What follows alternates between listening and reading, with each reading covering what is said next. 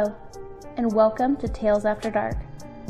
This is a podcast that will be filled with scary stories and diving deep into the world's most treacherous cult crimes. Many of the paranormal and let's not meet scary stories heard here are from articles I have found on Reddit. Author information and usernames will always be included in the show notes below each episode.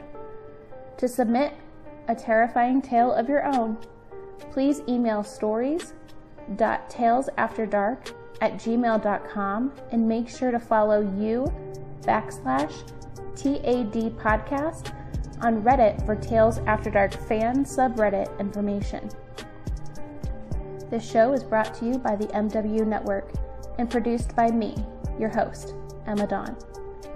Do you have a podcast or show idea of your own? For more information on the MW Network, visit themummywines.com. Tales After Dark is made possible by our sponsors, the Home Bookkeeper Masterclass. Looking to create a life of balance and financial freedom? Check out how I was able to ditch the 9 to 5 grind and spend more time creating and doing the things I love by becoming a home bookkeeper more information on the Home Bookkeeper Masterclass can be found on my company website, edjconsultinggroup.com, under Resources. Zaya Active. What's better than curling up in a nice pair of leggings and your Tales After Dark merch sweatshirt and listening to a spooky tale? In my completely biased opinion, not much. Visit myzaya.com backslash Emma for premium and affordable men and women's active and loungewear. And make sure to check out the Tales After Dark merch store on teespring.com. If you are a brand and would like to sponsor the Tales After Dark podcast, please get in touch at stories.talesafterdark at gmail.com. Now let's get into today's episode. Fragments of old memories splattered on the back of my eyelids, a fuzzy kaleidoscope of images from the past. Cuddling with mom under the blanket after watching the animated Aladdin movie, asking her about genies, feeling her warm fingers on my forehead, gently falling asleep in her embrace. Little me could never have imagined that the lovable blue skinned creature that hissed out of an ornate lamp would one day kill her mom. A Djinn? I asked. A genie, like in the movies? Uncle Barney chuckled. Yeah, well, this one certainly is not helping you become the queen of some mystical kingdom. I spent the next several minutes grilling him and Dad about the Djinn that was after me. They didn't tell me much, however, simply because they just didn't know. They were stumbling around in the dark, and if it hadn't been for Uncle Barney's old drinking buddy Liam, we would have been completely blind. It was a total coincidence that Uncle Barney ran into and became friends with a bona fide monster hunter at a dingy bar. Liam, who was grieving the death of a friend at the time, proved to be a godsend, a lance of lightning streaking through the darkest night. Based on the feeble evidence presented to him after a drinking binge, he quickly surmised that we were dealing with a Djinn and prescribed some countermeasures. The fence outside, the tree stump within it, the talisman around my neck, and an old curved dagger with a silver pommel tucked away in the waistband of Dad's jeans. The only thing that can hurt it. We had it all courtesy of Liam. Does that state your curiosity, milady? Uncle Barney asked, stifling a yawn. Because it's getting quite late. It's already 3 a.m. We should all catch some sleep. Yeah, I replied. 3 a.m., Dad asked, surprised. Wow, I almost forgot. He pulled me in for a hug. Happy birthday, Sierra, what little sleep I got that night was plagued with the most horrid of nightmares. I was in the woods outside. It was nighttime. The forest floor was dappled with pale moonlight that silted down through the tiny gaps in the thick canopy above. I was running, running like my life depended on it. Jumping over mossy, overgrown roots, hurtling through dense underbrush, twigs and fallen branches cracking and snapping under my bare feet that splashed in the muddy mosses. I ran. With sharp thorns of needles slashing my calves open, I ran. And I ran until my lungs burned and my muscles began to cramp. And I ran some more. I could feel something was following me, soundlessly slithering along in the shadows that slipped around the wet tree barks. A terrible monstrosity gained on me with the relentlessness that could only be described by something not bound by the laws of nature. I couldn't see it, but I knew it was there, stalking me, hunting me, watching me with a thousand red eyes nestled in the dark, sopping leaves of the dense thicket surrounding me. And so I ran, my legs pumping like pistons. I ran until I felt like my life was going to escape out of my mouth. That's when I stumbled upon the clearing. It was barren, bereft of all vegetation, like the very land was cursed, except for the small patch right in the middle, where a dense grove of lightning struck trees grew out of the ground like a gnarled, blackened fingers of some demonic entity. But it weren't the trees themselves that drew my attention but what was splayed out on top of them. As the branchless trees grew skewered, they bent inwards towards the center of the grove until their tops wove together. And on this uneven lattice rested the naked and mutilated corpse of my mother. A swarm of flies hovered over her rotting body like a black cloud, descending every now and then to suck away at my mother's ripe, rotten flesh. I could smell her, even though I knew I was dreaming, even though I knew it wasn't real. I could smell the stench of death on her, and it made me retch. I woke up with a start. My heart pounded and my body ached like I had just ran a marathon at my top speed. The white sheets beneath me had darkened with my sweat. What was that dream? Why did it feel so real? Was it the Djinn messing with my head? If so, then why did he choose to show me this? I twisted my body and prepared to roll out of bed, blinking furiously as the sunlight shone off the lake and stabbed at my eyes. I looked at my phone and saw that it was already 10 a.m. Touching my talisman to confirm that it was still indeed there, I got up, yawned, and trudged to the bathroom. After splashing my face with water and quickly brushing my teeth, I hurried downstairs, the smell of eggs and bacon wafting from the kitchen, having reinvigorated my tired body. I smiled as I saw Uncle Barney in front of the stove. There is something endearing about watching a big bearded man like him in an apron sashaying around in the cramped kitchen like he belonged there. Dad was seated at the dining table, slathering jam on his toast.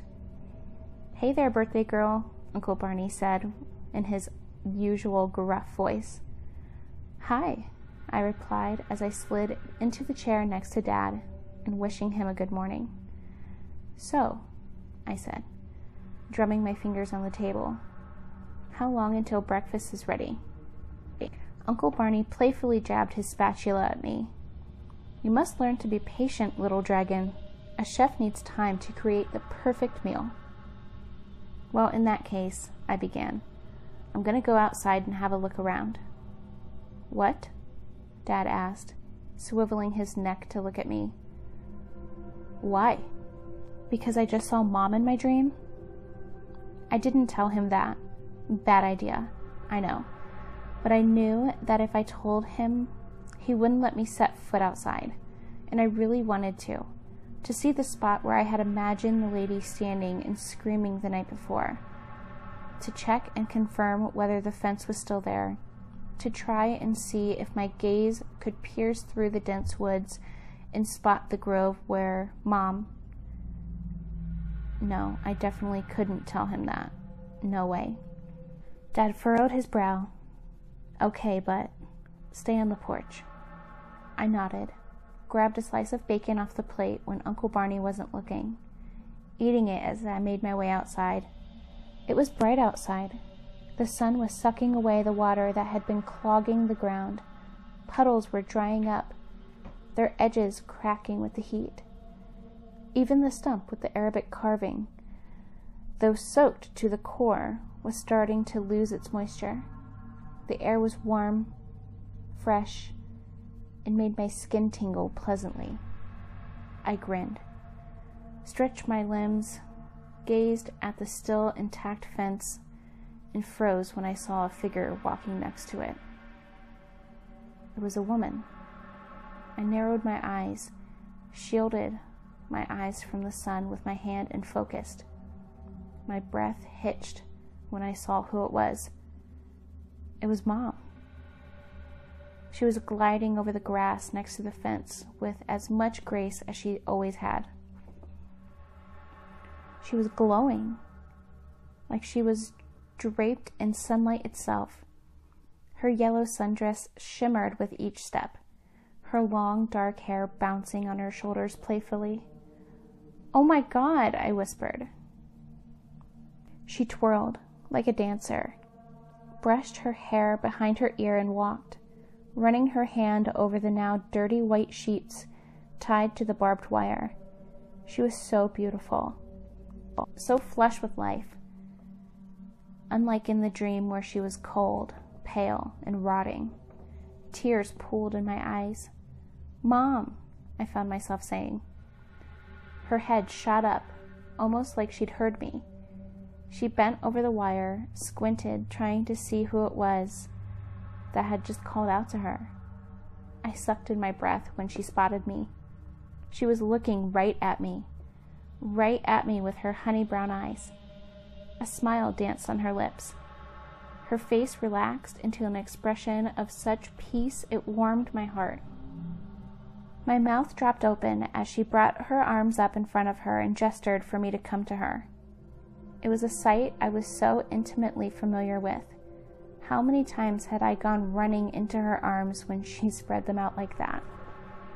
How many times had I fallen asleep in there, listening to her whisper sweet nothings into my ear as her warm hand gently patted the back of my head? My body lurched involuntarily, and I took a step forward. I never got the chance to say goodbye to her. She was taken from me in such a cruel and abrupt manner. Another step, and I felt the splinters of the wooden steps biting the soles of my feet. There was a voice gnawing at the back of my mind, telling me that this was really dangerous. I ignored it. Another step.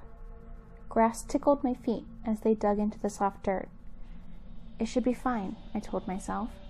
I'm just trying to get a good look at her, to try and capture her beauty with my eyes, sear it into my memory permanently. Another step. I was halfway between the house and the fence. I could practically smell her. Just a little more, and I could reach out to touch her too. Another step. My leg bumped into something. I stumbled, looked down, and saw that I had just hit the stump. My brain felt fuzzy, legs wobbling. I flopped down on the stump. What was I doing? This seemed to be quite reckless, didn't it? Was I doing this for my own validation? Or was Dijon dragging me out like the Pied Piper?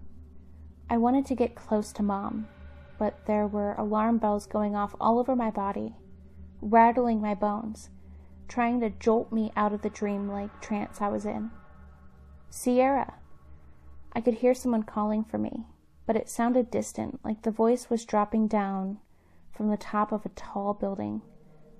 Who was it? Was it Mom? Scalp tingling with sweat, I raised my eyes at her. Her lips were moving, but no sound came out. What?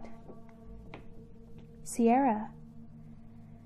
I felt heavy hands on my shoulders, and my heartbeat boomed in my ears. Sound suddenly exploded around me. I hadn't even realized just how silent it had gotten. The chirping of the birds, rustling of the leaves, and Dad's labored breathing all rushed to my ears, all at once. Oh, it was Dad who was standing next to me, his hands wrapped tight around my shoulders. Sierra, we need to go inside, now. He looked terrified, shooting glances at Mom out of the corner of his eyes so he could see her too. Yes, yeah, sure, I muttered as I took his clammy hand. Uncle Barney had already laid out breakfast for us by the time we went back in. I saw what happened out there. That was really reckless, he said as we sat down to the dining table. Dad cupped his hands on his face and took a couple very deep breaths. I didn't say anything, just grabbed a glass of water with my trembling hands and took a sip. It was starting to hit me now. How close I'd gotten to leaving the safety of the fence. Just a few more steps, and how could I have been so foolish? You can't be this careless, Sierra, Uncle Barney scolded me. The more you let yourself be exposed to the Djinn's hallucinations, the more you become susceptible to them. If you keep doing this, soon you won't be able to tell the difference between what's real and what's not. You're practically inviting that bastard into your head. Yeah, yeah, I said, my head bowed in guilt. It's only a matter of one mistake, one misstep, and. Lay off her, Barney, Dad interrupted. She gets it. I'm just trying to look out for her. You're adding to the stress. I'm reminding her of how dangerous the situation is, Uncle Barney insisted. Dad looked bewildered. You think she doesn't get that? God damn it, Barney, she just lost her mother. You really think she wouldn't be affected by it? Even I almost passed out when I saw her out there. I know, I know, I'm just. I had a dream last night, I said. And they both immediately fell silent and turned their attention towards me. Mom was there in the dream. The words flooded out of my mouth as I rambled about the horrible nightmare I had. Both of them had a deer caught in the headlights look on their faces by the time I finished. Whoa, Uncle Barney exclaimed. It can even invade your dreams? Dad's eyes flitted around as he tried to make sense of it all. The Djinn showed her that nightmare to make her feel despair, to get her at her lowest point, at her most vulnerable. Seeing her mother like that, he knew it would take a toll on her. And so he used that vulnerability against her, showing her what Zoe used to be like in her prime. To get her guard down and have her leave the barrier, carrot and stick approach, Uncle Barney whispered. Jesus. He tugged at his beard forcefully. We need to stick together as much as possible. Dad nodded. Yeah, I don't know why I let her exit the house alone. Another result of the Djinn's manipulations? I don't know. What do you think? What I think, Uncle Barney sighed. I think we've been severely underestimating what the Djinn is capable of. We need to be more cautious, way more cautious. Dad nodded thoughtfully and then focused on me. Sierra, honey, I'm sorry for saying this again, but please, please be careful. I answered with an eager nod, but I wish I had told him to listen to his own warnings instead, because if he had, then things wouldn't have gone to absolute hell later that day.